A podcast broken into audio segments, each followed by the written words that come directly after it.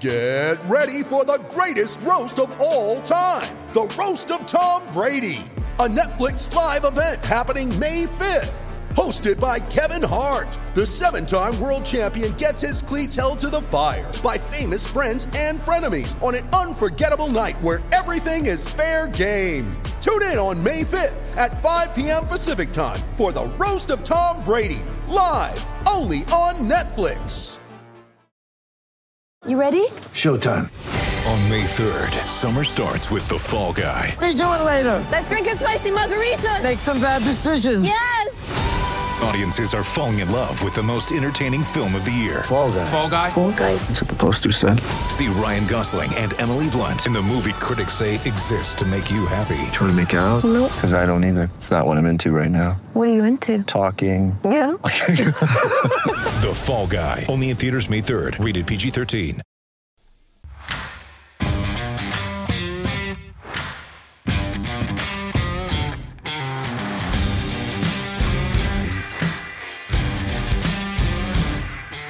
What's up, and welcome to another episode of the Grindline Podcast. You're listening to episode 158. I am here tonight with Ryan. Tyler is on leave. he's on leave, leave of absence. uh, thoughts and prayers with Tyler. Right Being now. a kid again must be fun. Uh, you know, I, I don't, I don't miss what he's No. dealing with. No, not me either. lie. No, being married is great. Yeah, not going to go too deep into it, but uh, thoughts and prayers. We don't know what's happening. We just know that Tyler suddenly could not be a part of tonight, and we're So send all your positive Yeah. vibes to Tyler. uh, but he might need tonight, tonight me and ryan are going to do our lovely yearly special of uh and it's a normally a two-parter because it just takes so long to talk about individual players. But tonight we're going to do forward grading. So mid-season forward grades we are officially at the mid-season point. The red wings officially suck again. Um it has not looked great the past couple games i mean the nashville game wasn't terrible but uh, it, it, Ned is a little bit off his game. We're not seeing the scoring that we need to see. Uh, and again, it's you got to depend on first line or nothing. And if first line's not scoring, then it's mostly nothing. Pain so- is the word I think you're looking for there. Yeah, it's not good. It hasn't looked good, but we're going to take this episode to go through our midseason grades for our forwards. And I've seen a couple articles online. Uh, Devin from the Hockey Writers, I think, just did one. And uh, there have been a few others that have been doing their midseason grades, and we normally do it around this time of year. So, uh, sound good, Ryan? Sure. Do you want to just jump into it? Is there anything you want to talk about for the last couple games, or uh, Do we need? Do you want to? What has played since we recorded? We We've had two games because we had that really long One- break because they pushed the Flyers game. one was bad game. We won't talk about bad game. So yes, bad game, not good. Don't like it. And then the Nashville game, like I said, was man, it was Dallas was the disappointment. Nashville was not necessarily surprising. Dallas. Yeah. I Dallas, they, they played. They meaning meaning Detroit played well enough that they should have won that game, and Yep. then they and they lost it in OT, and that that was painful. The Nashville game, I don't know. It was. It it probably just did come down to one team having the better players, and that was Nashville. And- but it again, it shows how much they need to grow as a team, meaning Detroit, to be a playoff team. to be a contender. Yes, Yeah, but and then just performing on the road because again they shit the bed on the road constantly, simple as that constantly. Oh, the- the other thing we have to talk about. Uh, the Oh, Red oh, Wings oh. picked up Gemel Smith off waivers. oh yeah that was kind of important That happened in the last see week. this is this has been a slow weird week no yeah is it Ge- is it Gemel or Jamel uh, I don't know. I pronounce it Gemel the way it Hmm. looks. I think it's Gemel Smith. I thought it was Jamel could be that. But this- we have this this, other. Smith brother. We have Givani Smith's brother. that's why I think Oh. that's why I think I'm saying Jamel because it's Givani so I'm thinking Okay. similar start You're using the same G sound. well we'll have to listen to the broadcast tomorrow and see what they say because I'm sure they'll probably talk about it So uh, we picked up Smith off waivers from, from Tampa, ironically enough, which Yeah. tinfoil hat time is that, as Jen, I think, mentioned it in the Discord, that it's a, a little, I'm going to help you out right now to make sure you guys are good to go and things. And then there's going to be a trade coming here probably at some point. We'll see. Uh, so Smith doesn't have. I mean, he's got a decent amount of of NHL time.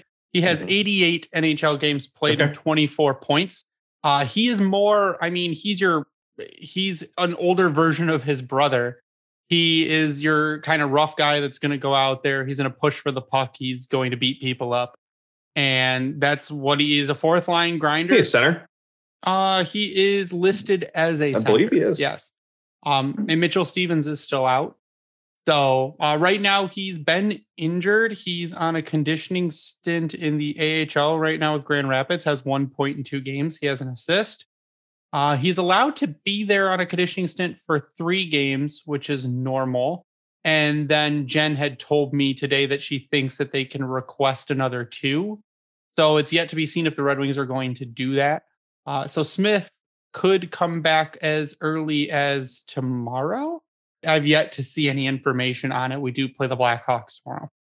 So uh, he has played most of his career with the Dallas Stars. I played three games for Boston. He played five, six, seven, eight games for the Lightning, um, but he has over 60 games for the Stars. So, I mean, he's kind of the guy you can, he's a shit disturber, for lack of a better term he goes in and he stirs it up and he can score, I guess, the odd goal or so. But he's kind of there to bulk up and solidify your bottom six where you need him. Yeah, it's it's a weird situation because obviously they claimed him on waivers, so he has Yep. to be what thirty days total, at least with with Detroit. Now, I think that might mean that he can kind of float between the active roster and the and the taxi squad, correct? As long as he's not getting sent to Grand Rapids. Yeah. Now, see, I searched and searched and searched for this, and I didn't ask anyone, but I looked online a lot, and there were some places that say once you pick them up, up off waivers, they have to be on your roster. And some made it seem like they had to be on your roster for the rest of the season, which to me would seem extreme. No, it's it's a th- it's thirty days. And that's what I originally thought that is that Yeah. it was 30 days and then you could shift them down. But Yep. Then he Again, would have to. It, then it just goes back through the process of having to clear waivers because that's what happened with, wasn't it Tampa and, and, you have to offer them back to their original team first. if you do it within that thirty day window. Yes. Okay. Yeah. So I, I he I'm unless maybe that's what the thirty days stood for. I'm not. Ex- I I am ninety eight percent certain that. As long as he's on Detroit's roster for 30 days, then he can get sent back down, though he'll still have to clear waivers. Got it. So 30 days would be kind of the end of February. Uh, Yeah. Right now, the NHL trade deadline is March 21st. So do your Stevie could be working the phones. We'll see what Yeah. happens. Could be. I mean, we mean, don't have a ton of trade chips currently uh, with the way they're playing and No. looking. So I mean, he's you're- not he's nothing special in the faceoff dot. He hasn't really. I mean, he's played limited games, so he's a career forty six percent faceoff guy. So don't know if it's necessarily he was picked up for that. He could be strictly for defense side. I mean, it's I think he's there to pump his brother up. could be, which would be fantastic because if we start seeing Givani Smith like we've been really hoping Givani Smith could be, oh, look out! Yeah. If he start if if Givani Smith starts to click offensively, what we've been hoping for, dude, watch out. It's going to we- be over. We have Bash Bros 2.0. Yeah, pretty much. Just without really the scoring, I guess. That's like, because they could score, they could do more than hit people.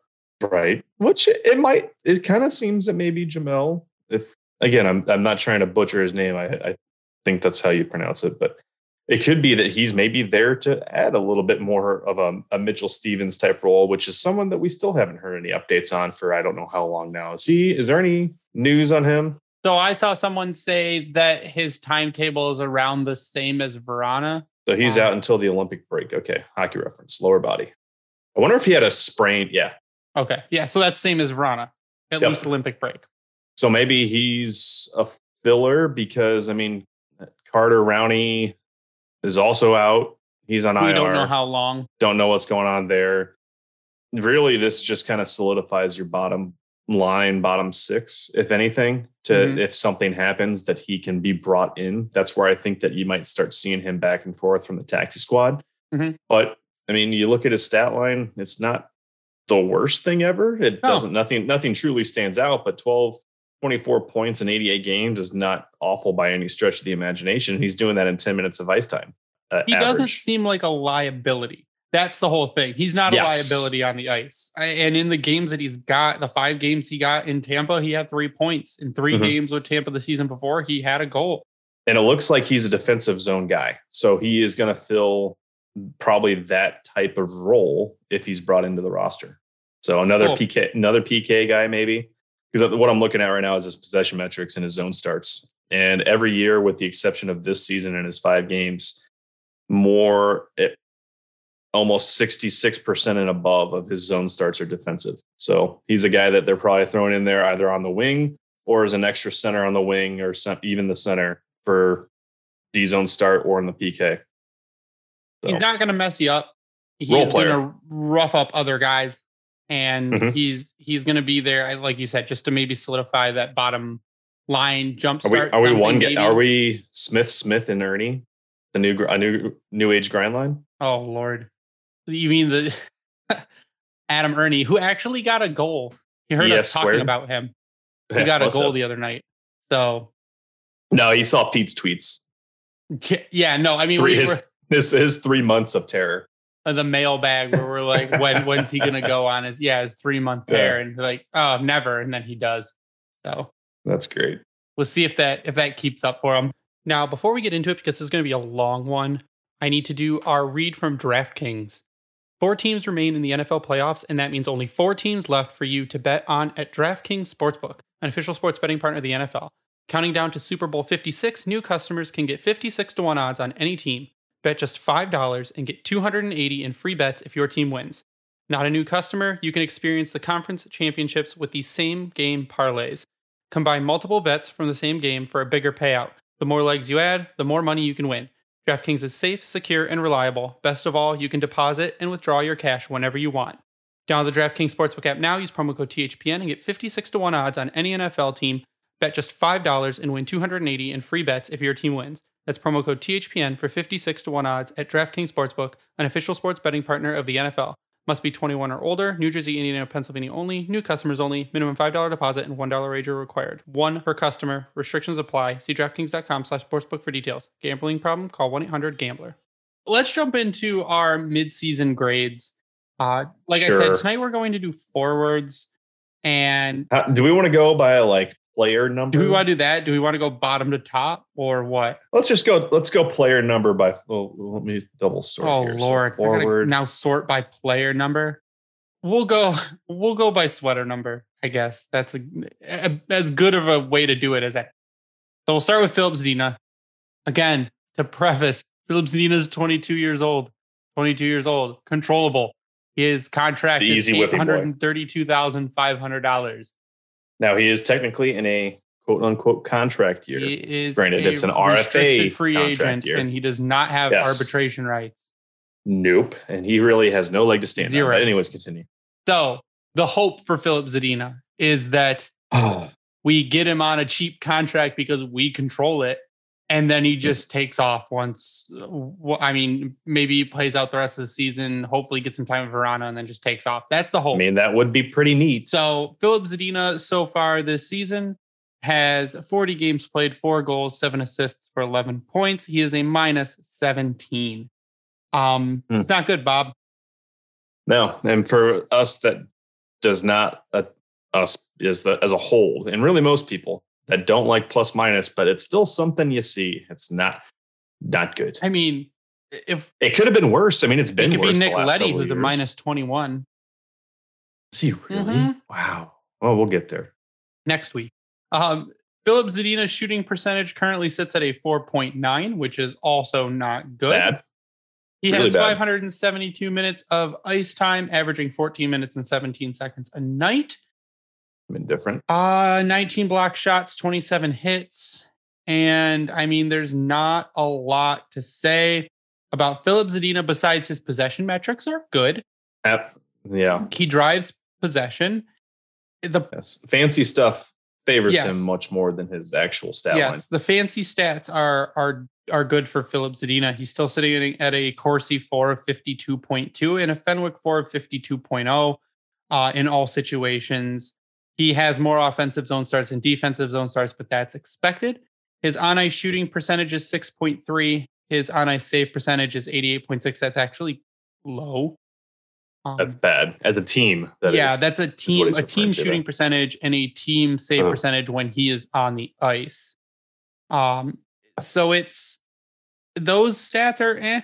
But other than that, I mean, you we had mentioned it before. You picked up, I mean, you got Philip Zadina, you drafted him to be a pure goal scorer. Now, granted, you did tell him to work on his two-way game. It was reported Yzerman told Zadina he needs to work on his two-way game, he needs to work on his and defensive he side absolutely of the puck, has. and he has. I, the last two seasons, especially, you can tell that defensively he has become more sound. He's aggressive.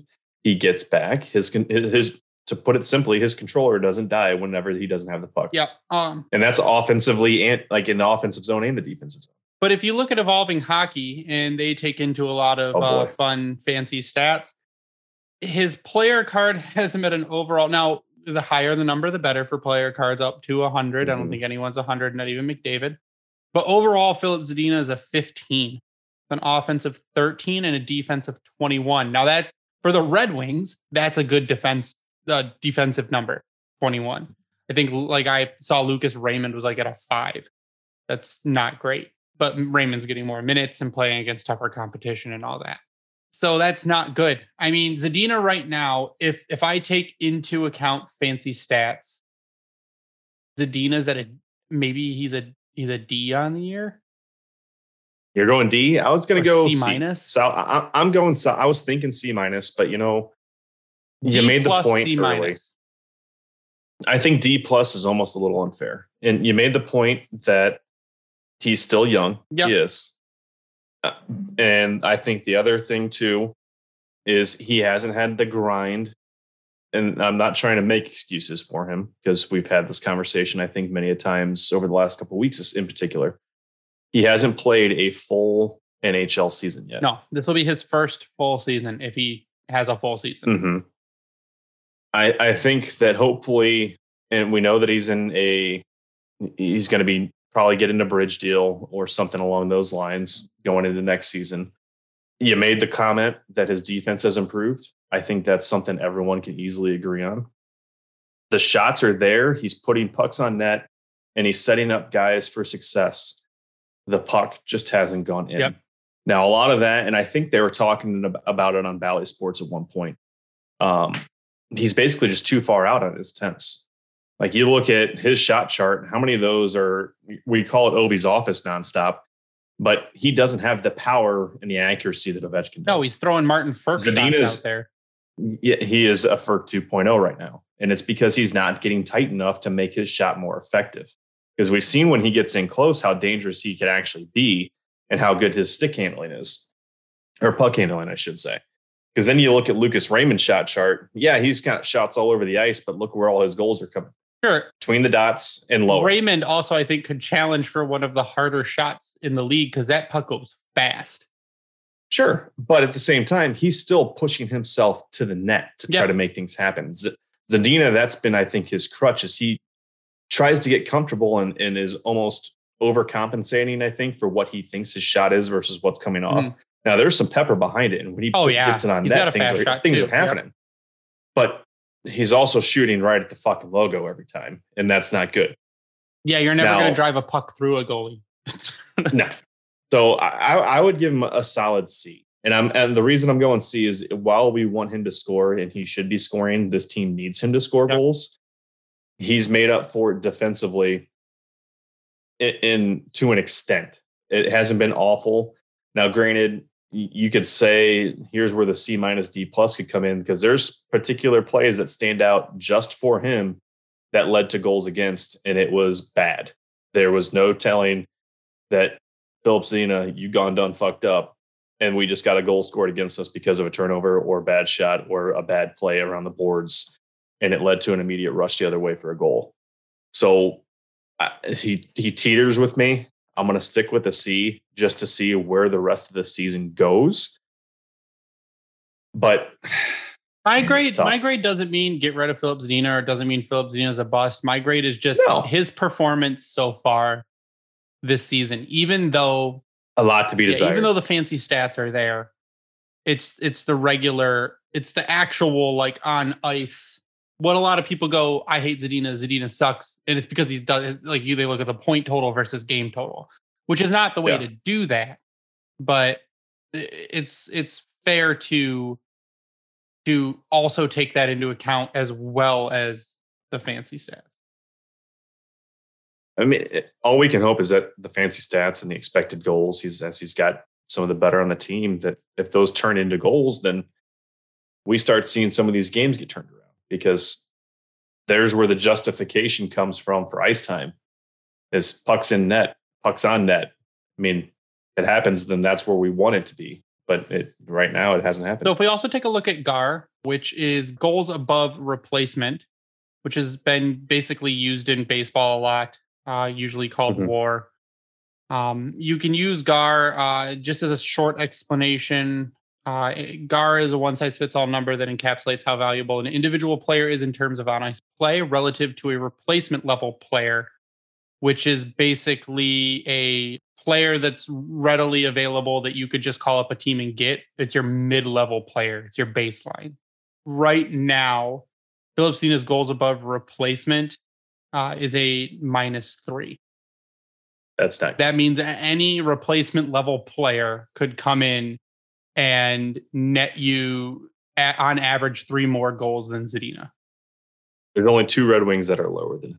So uh, that's you're right. That is bad. Um, for your wins above replacement, he's at a negative 0.5.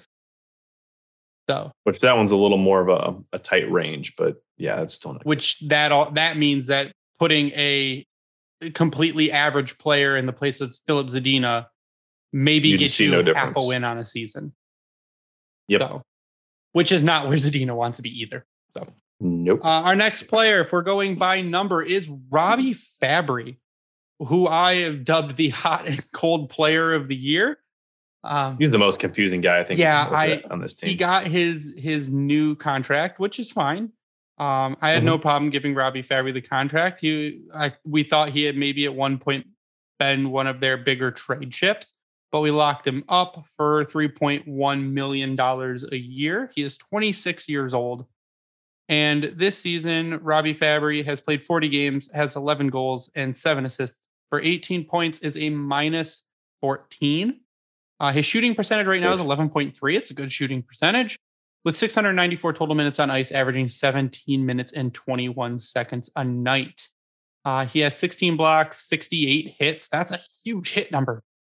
He goes, he's flying around out there. He's kind of like a spider Robbie monkey. Fabbri has the second most hits on the team behind Adam Erne, who has 83. And- and he might be the worst defensive player. Uh, Robbie Fabbri also has a 51.1 faceoff percentage, which is good. The Red Wings actually have quite a few players who are over 50% on faceoff, which is which is a nice upgrade. yeah, which it was just Luke Glendening and Dylan Larkin, and now it's it's Larkin, it's Raymond. Raymond's at exactly Fabbri. 50%. Pius Suter, Robbie Fabbri, uh, Michael Rasmussen. only, yeah, okay.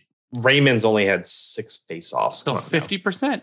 Adam Erne. Oh, whatever. Uh, who else? Uh, Joe Veleno is above 50%. 52. Uh, Mitchell Stephens only got to was only at a 48. That's surprising. Hirose has taken one face off and won it 100%. Oh, good for him. uh, yeah. So Robbie Fabbri, Don't ever let Chris Guolo ever again in the face-off dot.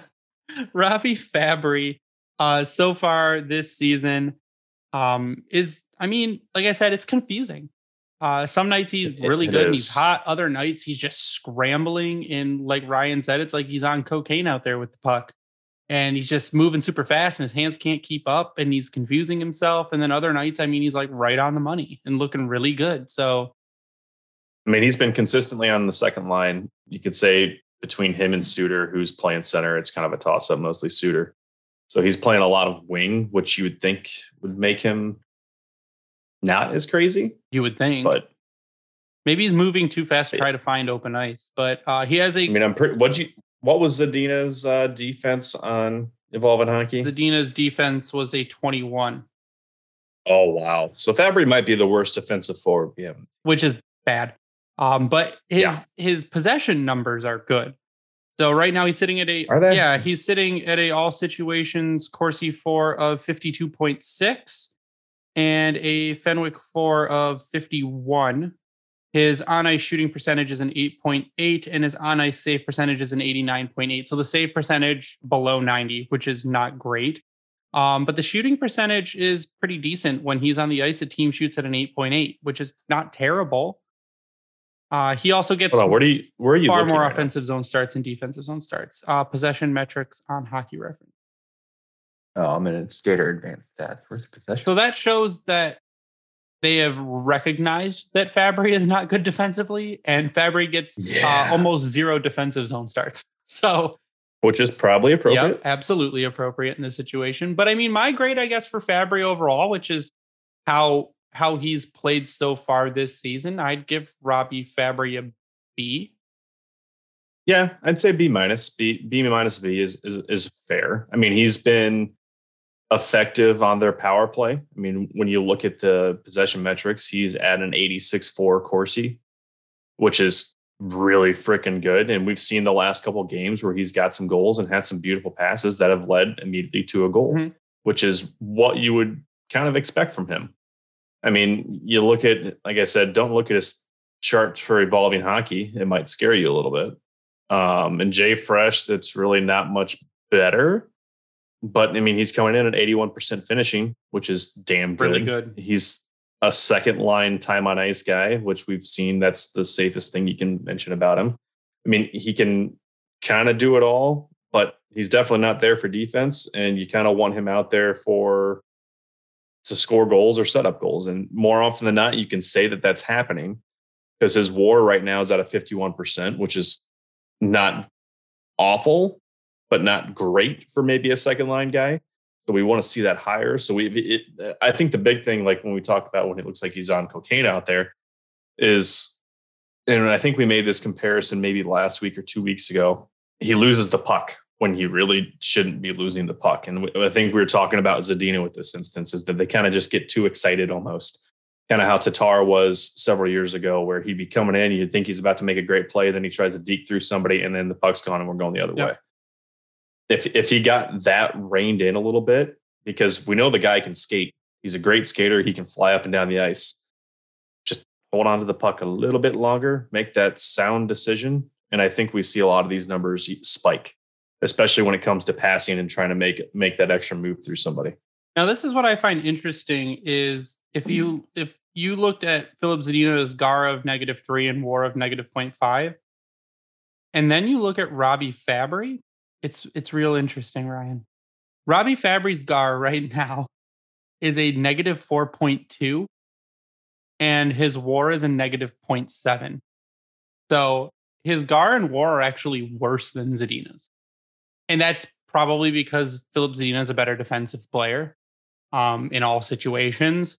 Like a far, I mean, if you look at the numbers purely off what you said, a JFresh's card, even Evolving Hockey's cards, is that uh, Robbie Fabbri has not been good defensively. So again, though, for what Robbie Fabbri's there to do and where I think he'll eventually end up, which when Vrana comes back, I think Fabbri's dropped down to the third line. That could be a good thing. Yeah, I mean, it'll give him more favorable matchups. It'll open him up a little bit more. If he's scoring the way he's scoring on the second line, then I think he gets even more opportunity on the third. Um, I, I think actually he's a guy that would greatly benefit being on the third line with like Erne and Rasmussen or Raz and insert person, maybe Zadina. yeah, but right now he's really popping off on the Guelph line. So That's true. Bertuzzi, Suter, Or- Fabbri has been a great line the past few games. Suter has just gotten better and better as the years gone And he's on. been good Bert since the beginning. added. Well, yeah, but I mean, I feel like he's really picked it up even more lately. And Bert has added something to that line, which I didn't know that we all needed. The the toughness on that line is that what you're talking about? Uh, control. The ability to not Some- lose a some puck in control. three seconds. Yeah, even though Bert has done that Yeah. more off more often than I would Yep. like. Um, but it's it's he his playmaking and his able ability to kind of go after that puck, as we've talked about, has really opened up Fabbri and Suter to do their crazy things without the puck, and that's it's really been it's it's fun. It is. But all right, So we're going to move on to Continue. the next forward. wait, what was what was your grade? A B. What did we give? B a minus B minus B. Is that Yep. okay? Got it. We're going to move on next forward number 23. Our uh, like our, our favorite right now, Lucas Raymond. Uh, I'm not even going to go deep on Raymond. I'm just going to give the kid a, A plus. fucking A. A plus, A and be done with it. Like I don't think we need. I don't. I don't think we really need to talk about Raymond and where he's at. He's still number one in scoring for rookies. He's so fucking killing it. I, I mean, it. we've we've we've swooned over him so many times. I don't think we need to really dive in. Lucas Raymond, I'll just go surface stats 42 games played, Absolutely. 11 goals, 22 assists for 33 points. Um, he is, I, I mean, what what can you say? He'll be a rookie of the year finalist, and you can't really ask for much 86 shots on net, uh, 12.8 shooting percentage, averaging 18 minutes a night, um, which I actually think is kind of low when you look at uh, people like Bertuzzi, who's at 1940 a night, and Larkin, who's at 1851 a night. Um, I mean, you got to add in they're- playing some PK time in the sword. So Yeah, uh, Lucas Raymond. He has a um, overall Corsi for of fifty three point six and Fenwick of fifty two point three. Really good numbers. Uh, whenever he is on the ice, the team shoots at an eleven point four, and his on ice save is ninety one point one, which is also that's Big. bigger. uh, of course, he gets far more offensive zone starts and defensive zone starts simply because he is an offensive threat. Um, but Yep. like you said, it's you, Lucas Raymond. His is is everything you. I mean, way more than you expected him to be in year one. You expected him to get to this point, maybe year two, um, halfway through year two, but you did not Yeah. expect this from literally game one of the season. No, it, it's been between him and Seider, and we'll talk about Seider in the next episode. It's been nothing less than amazing And I want to watch him play. I want positive GAR and WAR. So Lucas Raymond right now, his GAR is a 2.2 and his WAR is a 0.4. So positive numbers, meaning you are a better team and you score more goals when Lucas Raymond is on the ice. Uh, He's got a 65% war with uh, JFresh and is 79% finishing. what's his overall player score on JFresh? 65. Really? I'm on the player. Yeah, for his player Yeah, card. that seems low to me.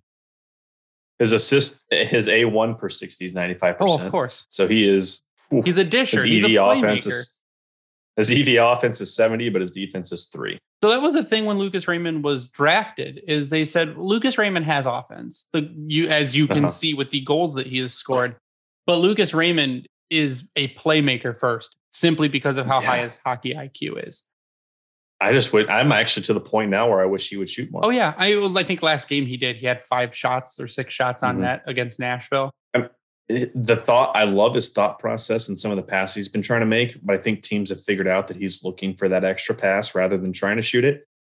it once that once he gets past that Yep. point, oh buddy, watch and like out. we said, he's got a laser and it's accurate.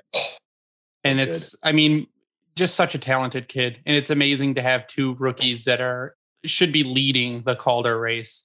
Um, Mhm. get rid of Trevor Zegras. just don't look at just don't look at NHL.com. Yeah, Mr. Fancy Pass. Uh, I can it. flip a puck over a goal. hmm And they and all all the people in Anaheim are like, he made history by doing that. I'm like, go look at Pavel Datsyuk who did that like What's four historic times. about that. Nothing about flipping a puck over a goal. Guys do it in practice all the time. if we move Uh, on d- to the next forward, we're going to look at Pius Suter. use. So Ryan said, I mean, Pius Suter, I am very happy with Pius Suter this so far this season. And if my page would load, He's got a better JFresh card than uh, Mr. Raymond. I will say that. uh, he's not also not playing as More. Ba- let me re- let me rephrase that. More balanced card. He's he's got a seventy three percent WAR going for himself right now. Let me refresh this really quick. No, he he has been a breath of fresh air, and he's doing exactly I think what we had hoped. And now he's found his scoring touch. You mentioned the Guelph line has really just clicked like no other, which we I think we wondered early on if that would be a thing. And now that it is, it's been beautiful to watch. But the dude's flying all over the ice. He's strong defensively. Like he's he is what you would expect from a two three center. Yeah, and he was one of the guys in the offseason that we were like, man, if we could pick up Pius Suter, that would be Mhm. huge for us because we need a second line set, solid second line center, which he has turned into. I mean, he's not Absolutely. on the level of a Dylan Larkin. No one on the Red Wings right now, besides Lucas Raymond, really is on the level of a Dylan Larkin this season. Mm. Um, Mhm. But Pius Suter has played 42 games, has nine goals and 10 assists for 19 points. He is a minus 10 Uh, his shooting percentage, though, right now is at a 10.1, which is good. You want to be over 10, really. He has 18 blocks, 17 hits, 710 minutes played for an average of 1654 per night. Right now, his possession metrics, he has a Corsi for of 47.7 and a Fenwick for of 47.2. Hopefully, those go up a bit. Uh, you kind of want your possession metrics uh, over 50 or as close to 50 as possible. Uh, but his on ice shooting. And it's it's almost not surprising though, just because he's a 50-50 split in his zone starts. Well, his on ice shooting percentage is a 7.2 and his on ice save is a 90.5. So those are not bad. Those are good numbers. Um Mhm. Pius Suter right now, I'm going to give him a B plus. I would give the same, honestly. There's, I mean, we know that there can probably be more. We'll see what happens when Vrana comes back because you put Vrana on his wing, oh buddy, oh buddy, I'll, I will be very excited about that. But I, I don't think there's really much you can say about what he's been able to do so far this season. I mean, I, I you could argue that you want to see more points out of him. Um, Sure, but he's But yeah, he, he really heated up these this past these past few weeks is what he did. He he has, and I, I think that's what's been important is that there's some of that secondary scoring we were looking for. uh, When I say that, outside of the top line. So, yeah, it's.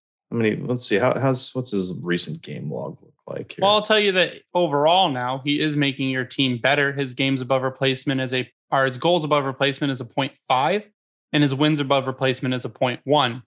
So he's not a hmm. wash He's- and he's making the team better. He's actually been kind of struggling more of late. He's only got one goal in his last one, two, three, four, five, six, seven, eight, eight games, and before that he had two, then one. But he's he's been kind of kind of streaky in the goal scoring. He had a, a solid point streak going for Well, now he's now he's Um, feeding Bert. So yeah. So he had a six game point streak going for a little bit there, but that was that was a before Christmas. So he's kind of been back and forth here. So now I, I would say as sound as he's been, I'm gonna I'm sticking with a solid B. I don't know if I'm gonna go B plus. I to me more points would be good. 19 points through 40, 42 games is nice, but he's been streaky, much like uh, like a Zadina, if you want to make that comparison, even though he does have a better stat line in terms of goals and assists. But if we start seeing more there, I think this team will really start clicking. I will stick with the B plus because he's been solid all season. And even if he is not scoring or putting up the points, his play away from the puck, and even with the puck, if it's not going in, has been good. So that's why Yeah. I'll give Pius Suter a B plus. Fair. Uh, let's move on to our next forward, which is number 27, Michael Rasmussen which I guess is the the curious tale of Michael Rasmussen so far this season. He's now he's on a one million dollar contract. He is also 22 years old, so he's very controllable. Four goals, nine assists for 13 points in 40 games. He averages 15 minutes of um averages 1507 a night with a total minute count of 605. He has 49 hits, 37 blocks. And I mean, it, he started out bad. I mean, not good at all. He was falling again, falling down. He was the falling down Michael Rasmussen. It's the one we don't like. His Corsi for on the season is a 40.4. His Fenwick for is a 41.9. Those numbers are not good. On a shooting percentage, though, is at a 9.2. On ice save is low at an 86.8. The thing is, is Michael Rasmussen has bounced around lines more than a fucking basketball. Uh, yeah, he's he's the redheaded stepchild for when it comes to getting line movement going on. but Michael Rasmussen, and again, maybe not the past few games because they've been bad games overall, but he over the past 10, 15 games has improved. And it's shown that it's improved. He's put pucks in net. He's used his body to his advantage. He's not falling down. He gets far more defensive zone starts than offensive zone starts. It's 61% for defensive zone starts.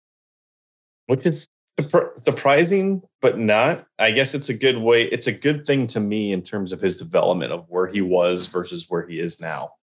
because before you wouldn't have wanted him taking a, a defensive zone face No. off. So that's that's a big deal. Um, right now, Michael Rasmussen, as far as Gar and War goes, is a wash, a negative 0.1 for goals above replacement and a zero for wins above replacement. So he is almost your baseline player in the league, is Pretty much, Michael yeah. Rasmussen. But you have to think if this was the first quarter of the season, you looked at these numbers, they would have been way down. So he's Mm-hmm. ticked them up since then. And I, I'll give Michael Rasmussen the the C, the C on the season. Um, I'll- because I'll he agree. is literally the the middle of the road player currently. At 22. I mean, I get you could probably be more critical. And what I mean by that is more critical in the sense that he was a ninth overall pick. So you would hope for a lot sure, more. but Ken Holland also drafted him. Yeah, we're not talking about that. But at the same time, like I don't think any of us liked the pick when it happened, but we've seen the growth. And the guy's been pretty much thrown to the wolves from day one because they didn't want to send him back to juniors because he was making juniors an embarrassment. Yep. And he was also getting hurt down there when it wasn't really needed. So seeing where he's come, like he's already surpassed his point total from last season. He had 12 points in 40 games last year. He's at 13 through 40 this year. Improvement. If we can keep going and break his 18 point high of 18, the 18 19 season, that's I, I in a way that's all you can ask for because again he's 22 Yep. but at the same time how long do you let that leash go? He's about to turn 23 in april. He's a perfect depth guy for your team. And again but the biggest thing is he fits the Yzerman mold at least on what we see. He's a big bodied center that's not afraid to put a body on somebody.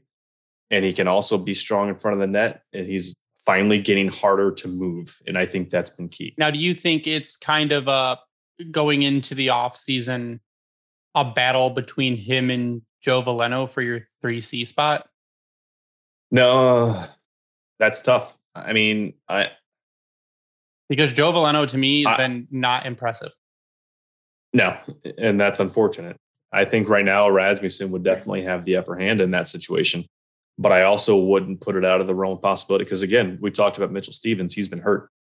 Yeah, but Mitchell So, Stephens was your 4C. Veleno, Veleno, for sure. But Veleno right now is that that. I mean, if we're going to the off season, I I could see one of these guys really playing for their life at this point. But I think you keep Veleno around because he does bring some speed. Something's not clicking, and it's it's it's upsetting. But I could also still see Yzerman going out and picking up a third line center. And then you have Rasmussen. He, I think Raz turns into your your utility guy at that point. So what are you giving him? See, Okay, we're on the same page there. Yeah. I will agree with you, and that's Michael Rasmussen is your literal middle of the road player based on goals above replacement, wins above replacement. he, he he's sound, and I, I think that's important.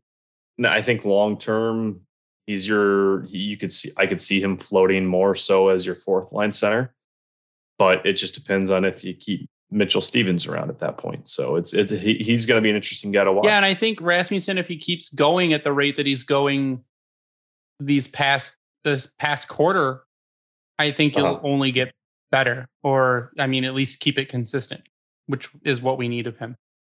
We'll go to the next forward in Givani Smith. Givani I gonna say I hope you're not going to talk about. I'm Chris not gonna talk about I am- I'm going to put he's an E. E F minus. Uh, Givani Yeah. Smith is 23 years old. Uh, he is on a contract that is worth seven hundred and fifty thousand dollars, so controllable and young still. Uh, he has played 33 games with an average ice time of eight minutes and six seconds for a total of 267 minutes. He has 17 block shots and 53 hits. Uh, Givani Smith, it took him a while to break into the lineup, which I think was kind of expected. He has a Corsi for right now, 46.3, a Fenwick of 46.1, an on ice shooting percentage of 7.8, which isn't awful, awful, and an on ice save of 90.2, which is pretty good. Uh, and his zone starts are almost split even at a 50.4 offensive and a 49.6 defensive. Givani Smith is your bottom six grinder. Um, that's what he's there to do. I, th- I think bottom six is generous. Givani Smith is your fourth line grinder. It's what he's there to do. There we Um, go. they have flexed him higher than third line before, which is surprising. But Confusing, I think, is a better I, word. it's there. He's there to get in people's faces and uh, fuck shit up, for lack of a better term. Man, And I- I- that's that's what he's there to do. Now he does have offensive touch. He's scored goals. He's not a defensive liability. He's ba- like we said before. He's basically a younger version of his brother currently. yeah, I, I think right now, to your to what you just said there, he's more of an offensive liability than defensive. Currently, which is okay, but it's frustrating. And we've talked about it. Like we and we know we know how DMAC loves the guy for obvious Yeah. reasons. And I'm I have been critical of Smith mainly because I think we have may, is it a too high of an expectation for him to provide more offensively because we know it's there, but more often than not, rather than trying to make that play on a puck, he's making that play in the body. But at the same time, like I, the one play that sticks out to me recently is Filip Zadina. That made a great play along the far boards. uh, if you're looking at it from a broadcast view, managed to get the puck, did a quick little spin move, or it was off the backhand, one of the two. Centered it. Givani Smith made a great play on it, got it, had pretty, pretty much a one on one with the goalie, shot it right into him, denied it's those little things there that show the flash of what could be. He's like a poor man Adams Erne at this point. It's just that he's way more aggressive and stronger and can beat the shit out of people. I But don't want to be a poor man's version of current Adam Erne. no, and it, that leads me to say he's almost not much different than Luke Witkowski. Oh no, stop right now. No, that's where my that's where my head goes with him lately. It's just the Luke difference. is that- Witkowski is yes, I bad know at Witkow- everything. I know Witkowski played defense, and yes, you're right. But that's where I go with him sometimes. And it's frustrating because I don't think he should be getting that comparison, but he's played that way, at least to me. And I hate it because I want him to be out there. I want the grinder. We, he's a grinder that this team desperately needs. But more often than not, that grinding is getting him game misconducts Yeah. five minute fighting majors and sometimes having an extra instigator penalty thrown on top of it or kicked out of games. And then by that point, you're fucking your team. And he's done that several times this season and it has severely hurt them. And that's what pisses me off. So only fight when needed, Givani Smith, and try and score some more goals. I don't even know, not even necessarily score goals, just keep bring the offense that we know you have and things crazy shit's gonna happen. So C minus. saw it with Adam. We that's where I'm going. C minus. I'm I'm not I, I don't want to go lower. I don't think that'd be fair because he's not there to be crazy offensively, but he's he's a lot to be desired for me. And it just that that's why I'm I'm frustrated. D minus.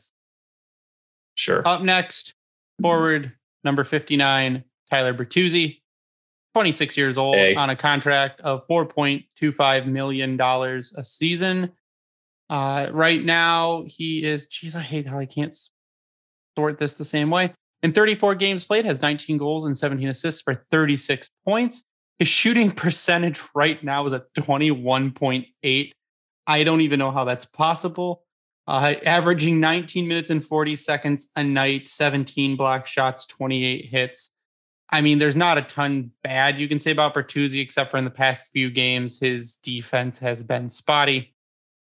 Um, his possession metrics, he is at a Corsi for of 54.5, a Fenwick for of 53.3, on ice shooting percentage of 13, and an on ice save of 92.6. Tyler Bertuzzi gets an A. I mean, it's he gets 62% of his starts in the offensive zone and there's not much really you're going to say bad about Tyler Bertuzzi uh, when you've got him on the ice. Yeah, no, it's it, you, you can't. I mean, he's playing a full game, both ends of the ice.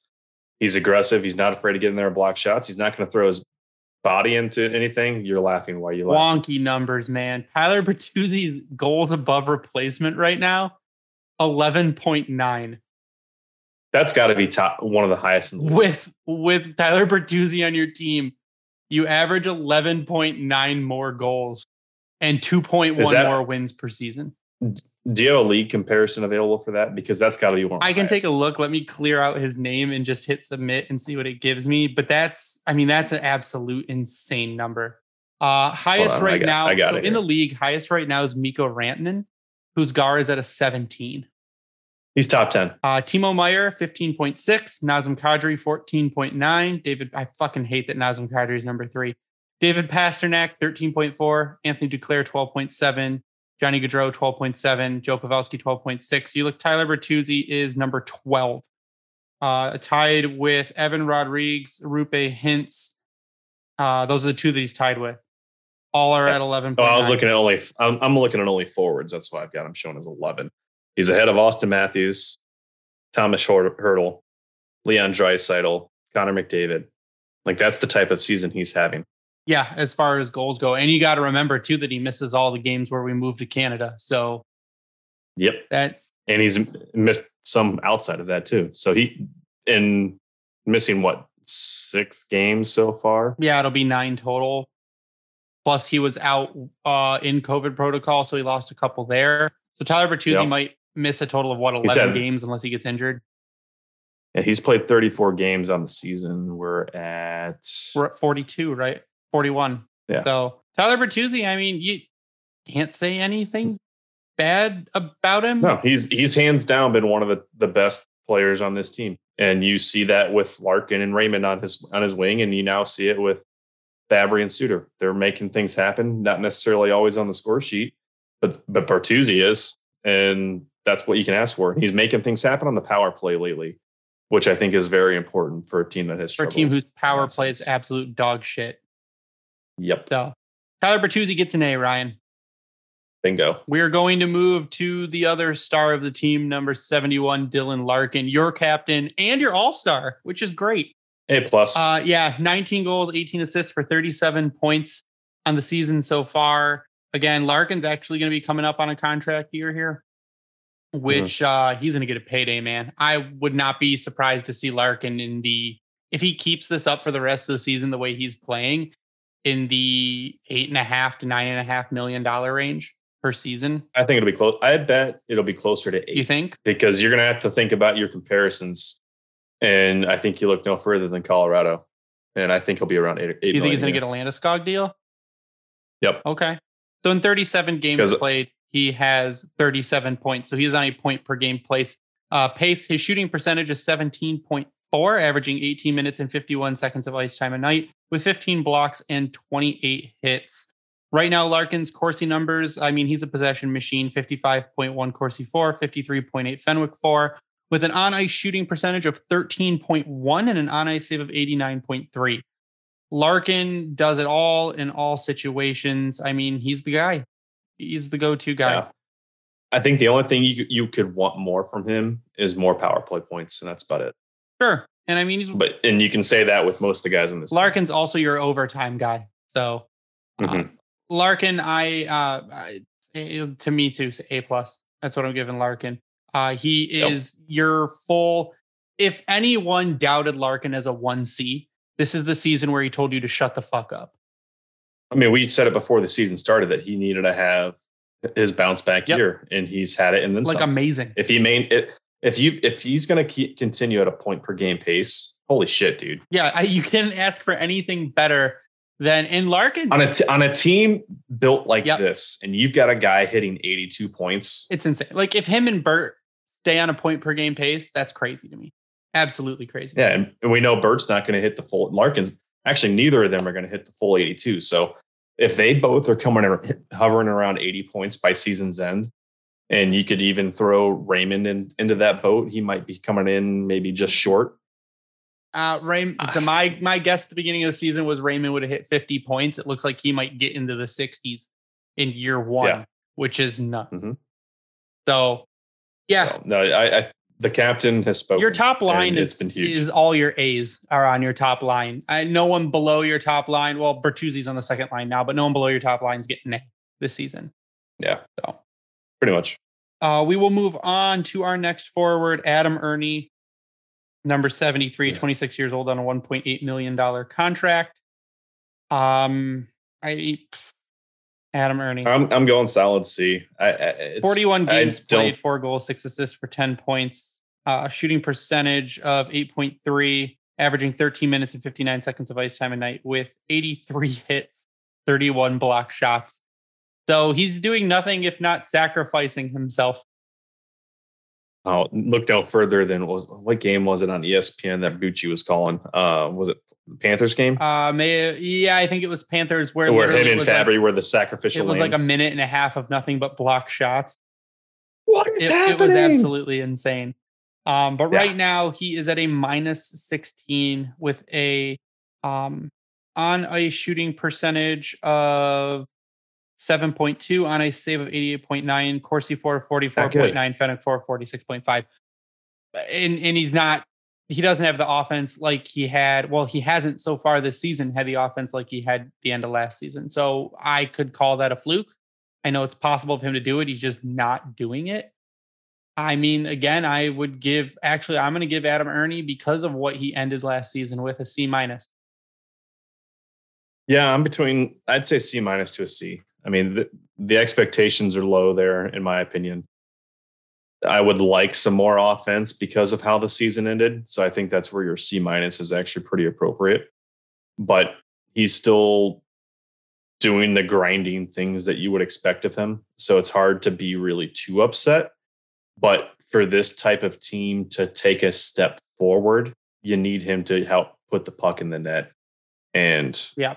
That's not happening. So he he's he hasn't had he's had one point in his last five games. Right now, he is at a negative 2.2 for goals above replacement and negative 0.4 for wins above replacement. So again, those are Mhm. also not good numbers. Um, I mean, you could try to maybe blame it on the fact that the third and fourth line has been shuffled to high hell. Yeah. But more often than not, you see him with Rasmussen and Namestnikov, and those guys are not by much, but they're putting points ups, and Erne's Sometimes, not. So, yeah. I'm safe with giving him a C minus currently. Yeah. I'd, I'd say that whole line you could almost grade the same. Maybe Vlad, I think it's a little bit higher of a bump, but Well, this is this is where you look at it and you say, okay, the top line's getting an A. Very few other people like Fabbri gets you your B. You get your B in a Pius Suter or B plus, and then your bottom two lines are. I mean, we could even if we wanted to clump together Sam Gagne. We could clump together. I mean, Gagne, Rowney, Veleno, uh, all your fill-in people from your taxi squad and your people like that are going to get D's. I mean, Mm. Veleno's come in and give you almost nothing. Uh, it's it's where you find that your team is not a playoff team, though they are overachieving this year because of how absolutely insane your top line is and how solid your second line is, even when they're not scoring, which is kind of also the issue. and goaltending's been you know pretty good. And and Ned stands on his head nine out of ten nights, but Yeah. it's just All right, let's let's let's let's keep going here. I don't Well, do you want to put him in a group? Do you want to put Gagne together with Joe Veleno? No, I don't think they've. I think Gagne for playing majority fourth line and some minim, minimal power play time has had a decent season in comparison. Okay, so Sam Gagne, who will I would- I would give season. Um, No, uh, but I would give Gagne a, a solid C plus. I mean, I would almost say, no, I'll, I'll stay at a C plus. I mean, he, when he's on the ice, you can tell that the he still has the skill. He's like he's now to the point of where uh, Thomas Vanek was when he's out there. Hopefully, good things are going to happen. I mean, he can still skate, but he's still so smart with his playmaking that he's making the guys around him better. And I've seen you've seen that when you watch him with Zadina when Zadina was demoted. When those two are making plays, it's it's beautiful. I love Sam Gagne. I have a low key crush on because he's so sound in the way he plays, and he's only getting 13 minutes of, ice time. So it's it's like the expectation is low, but when he's out there, a lot of things happen. It's just that it's not like it used to be. so Sam Gagne right now has an on ice shooting percentage of 8.4 and an on ice save of 87.7. Those aren't super That's not good. Um, his Corsi and Fenwick are also low with the Corsi for 42.4 and a Fenwick for 43.8. Uh, right now, though, his goals above replacement is a negative 0.4. His wins above replacement is a negative 0.1. Those are pretty close to even. I mean, he's Sam Gagne is who Sam Gagne is going to be. He's 32 years old. Like I said, this is probably gonna be his last season in Detroit. I'm gonna give Sam Gagne a C minus. That's fine for me. Um, I mean, he's playing fourth line minutes, but it's the possession numbers are low. The the on ice save is low. And but I mean, he's doing The what honest you save to is surprising, for a, but uh, for a, a veteran player on a fourth line. yeah. So. I- I've always liked him. I'm glad they brought him back. I think he's always got the short end of the stick the last several years. Um, if he was still in Edmonton, I think he'd actually be having a decent season. But probably help click for some Edmonton quite a bit with how garbage they are right now. Yep. So But I don't know. I, I'm I've I like Sam. I think he's a sound player and he's a, he's a great veteran mentor, and hopefully he's a guy that can help Zadina out as the season uh, goes. on. maybe he's a possible trade target for Edmonton. Could be. We'll see. Let's move on to Joe Veleno. Joe Veleno, oh, 22 years Man. old. So far this season has played 26 games with three goals and one assist. He is a negative nine. His shooting percentage, his personal shooting percentage currently is an 8.8. He's averaging 12 minutes and 13 seconds of ice time a night with 10 blocks and 47 hits, which is actually pretty high. Uh, his Corsi for sits at a 44.6. His Fenwick for sits at a 44.8. His on ice shooting percentage is a 4.6. His on ice save is a 90.1. He's split 50 50 defensive and offensive zone starts. Joe Veleno, which kind of sucks, is you wanted to bring him in as this offensive guy who could be solid Sure. defensively. And it seems that he's been solid defensively, but there's just almost no offense there. No, he hasn't had a point. He's had one point over his last 13 games. Yeah, but it's bad. I mean, Joe Veleno right now for me, with his guard, He hasn't scored in 12. with his Gar and War, his goals above replacement is a negative three point four. His wins above replacement is a negative 0.6. Joe Veleno for me right now is getting a D. You know, I, I'm teetering between a D plus and a C minus. I think D plus might be more appropriate, simply for the fact that he's a guy that you. I think the expectation there, while we didn't think, or we don't, I don't think the expectations were as high as Zadina. No, but he there, there were were similar aspirations. Yeah, there were similar aspirations there where we hope that he's going to go out there, put some pucks on the net, and make things happen. We've seen, we know the shot that he's had. We've seen it. Yeah. But it has it are the those some of those shots been a fluke? well, we've also seen the flashes he- of his hands too. Like his Yeah, it's it's the the things are there, but again, he's to the point where he's what 22 years old. He's not old by any stretch of the imagination. That's that's not fair to say that he is, but he's getting to that point of what are you going to do for this team long term? Are you going to be a fringe fourth line, third line player, or are you going to be impactful and help them succeed? and what we're grading could- on is the first half of the season. And my grades for the first half Yeah. of the season and how he's performed versus my expectations of him coming in. should have wrote all this down. I'll have to go back. I mean, if he if he would have maybe scored four or five more goals, had a few more assists, think it'd be a different I think I think I'd probably give him a B if he's playing bottom six and has ten goals, but he doesn't. 10 That's the thing. So 10 goals or 10 points? I, I would say if he had well, what's he got right now? Four goals. Four, So three, three goals and four points. so maybe if he had what's he 26 games played, so maybe if he had Mhm. 11 points, that you, we'd be having kind of a different conversation because then Joe Veleno Potentially. is playing a defensive game and chipping in offensively. And it's just the Yeah. offense has been the problem. But again, the bottom six has been a mess most of the season. So yeah, it's there's just not a lot of there's a lot of the same type of player, meaning not a lot of skill. all right, let's round it out. Vladislav Namestnikov is our last player. B. Uh, He's getting a solid B for me. Vlad has 42 games played, 11 goals, nine assists for 20 points, is averaging 15 minutes and 12 seconds of ice time a night with 23 block shots and 29 hits. His shooting percentage is at a 20. Uh, that's the second highest shooting percentage on the team behind Bertuzzi, which is, I mean, good for him, right? And he seems to be the short-handed god. Like Namestnikov's just picking up. He was the empty net god last season. This time he's short-handed. Yeah. Uh, right now he is. Let's go to his possession metrics. He has a Corsi for of 40.3 and a Fenwick for of 42. Those are ugly numbers. Um, but his on ice shooting percentage are Hmm. 11.4 and his on ice save is an 88.9.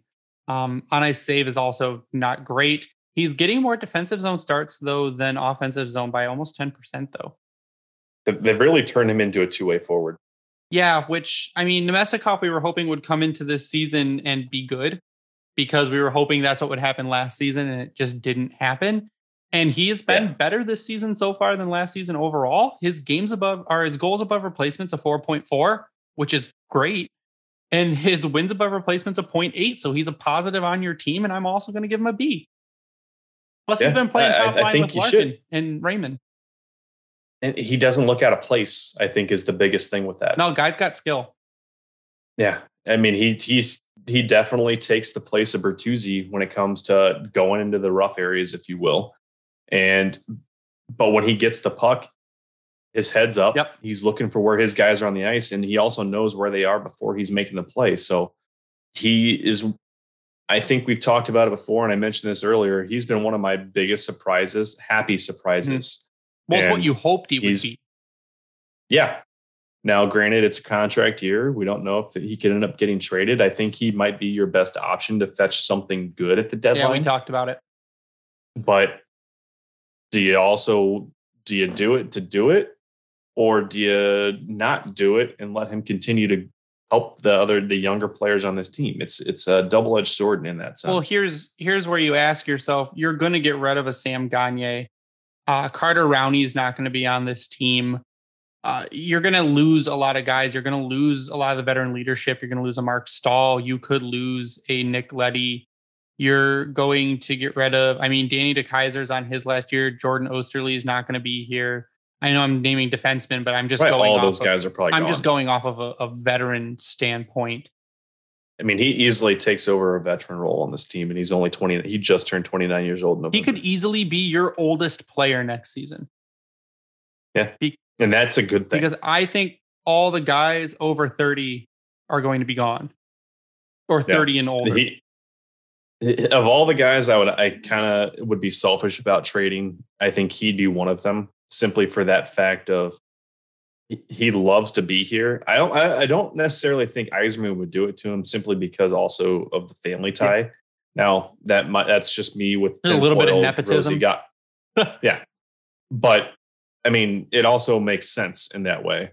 And even if he does get traded, I could still see him coming back. sure. Which to me wouldn't be an issue either because like I said, he's No. improved. He He's improved this he, season. he can make this team better. Yeah, absolutely. And he does. I mean that it's it the stats show that when he is on the ice, the team is a better team. So Now he's on the verge of that downfall of of due to age, but at the same time, does that really hurt you when he's barely going to be 30 years old start uh, at the start of next season? Yeah, and you're going to shift him down and give him less responsibility, anyways, because you hope you've got someone like a Berggren coming in, and that Yeah. brings him down. You've got Vrana coming back that pushes him down. So, I mean, if Mhm. he's I mean, as long as his speed doesn't get hurt Yeah. by the, as he's getting older, at least in the next two to three seasons, I think you're okay. so if you've got a third line, uh, which is a third line, I wouldn't be mad about. Uh, Fabbri, Rasmussen, Namestnikov. or even Zadina, Fabbri, Namestnikov. Sure, you do that too. I mean, you, it's interchangeable, but yeah, no, that first one would be fantastic. if you trade him, I'd try to get him back. I think because I there's no one in your system that you're going to put in a place of his and have them do better.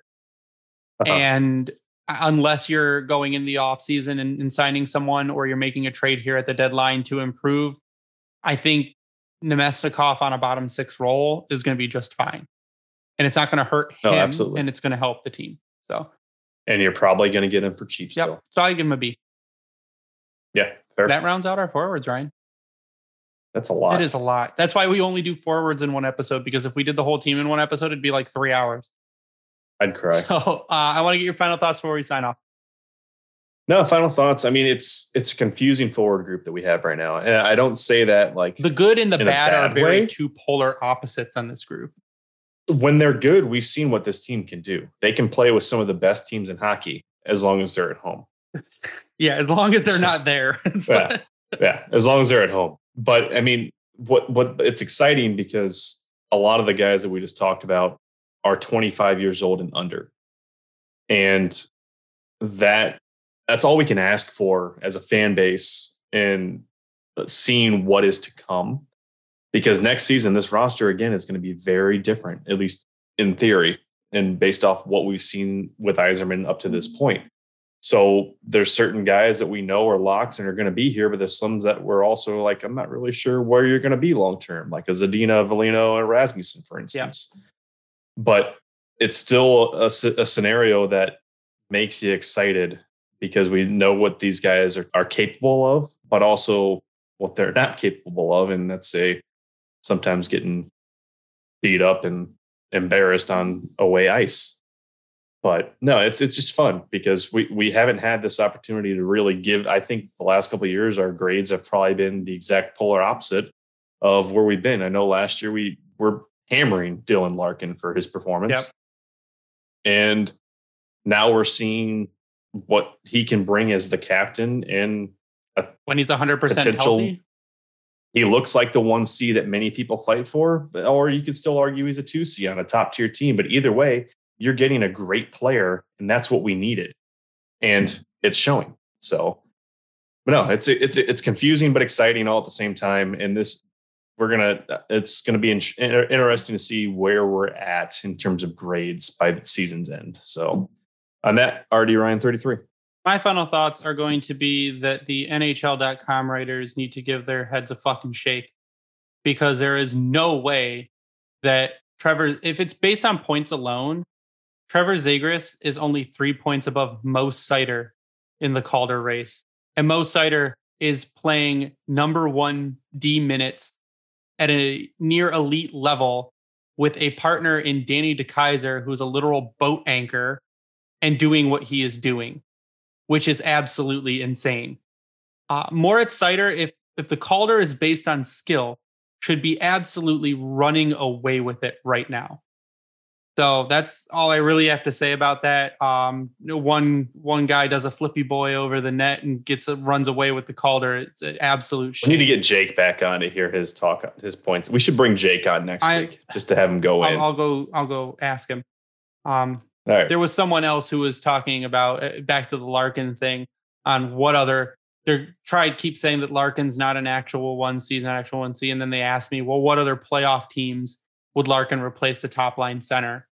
And uh, I said, okay, I think he goes into Minnesota and replaces the top line center. I think he goes into Vegas and replaces the top line center and William Karlsson. I think he goes into St. Louis and replaces Ryan O'Reilly on the top line. That one I would. That one's tricky, but okay. I think there. I think I named four teams, four current playoff teams, where Dylan Larkin would go in and replace the top line center easily. So mm-hmm. it's we might have to look into that one. D- like actually yeah. debate it a little bit. But I Dylan Larkin has turned. I wouldn't. I wouldn't mind looking at that as a side by side, just seeing where the stats align versus what we see. Sure, and we can do that after we do. We'll do that a couple weeks.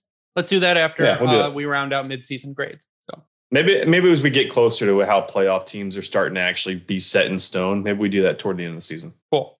Um, but that or or or we do it around the uh, trade deadline. Yeah, that might be even better. Mm-hmm. All right. All um, right. But that's gonna do it for us tonight. Before we uh, sign off, I want to give a shout out to Howie's Hockey Tape, where if you go use the promo code Grindline, you get 10% off your order. If you use that same promo code on Bring Hockey Back, you get 12% off your order. You can check out our merch shop on Redbubble. If you go to redbubble.com and search the Grindline, you'll find all our stuff there. Uh, you can get our designs on stickers, on hats, on shirts, on a bunch of weird shit. Uh, we also still waiting on the shower. We also like to give a shout out to Vintage Detroit, which is the only place you should buy your Detroit jerseys and get them serviced. Uh, they're absolutely amazing. really any Red Wings gear. Yeah, we're absolutely amazing, and uh, we're going to be doing some more stuff with them coming up. Uh, but that's going to do it mm-hmm. for us tonight. So for Ryan, I am Greg. You stay classy, Hockeytown.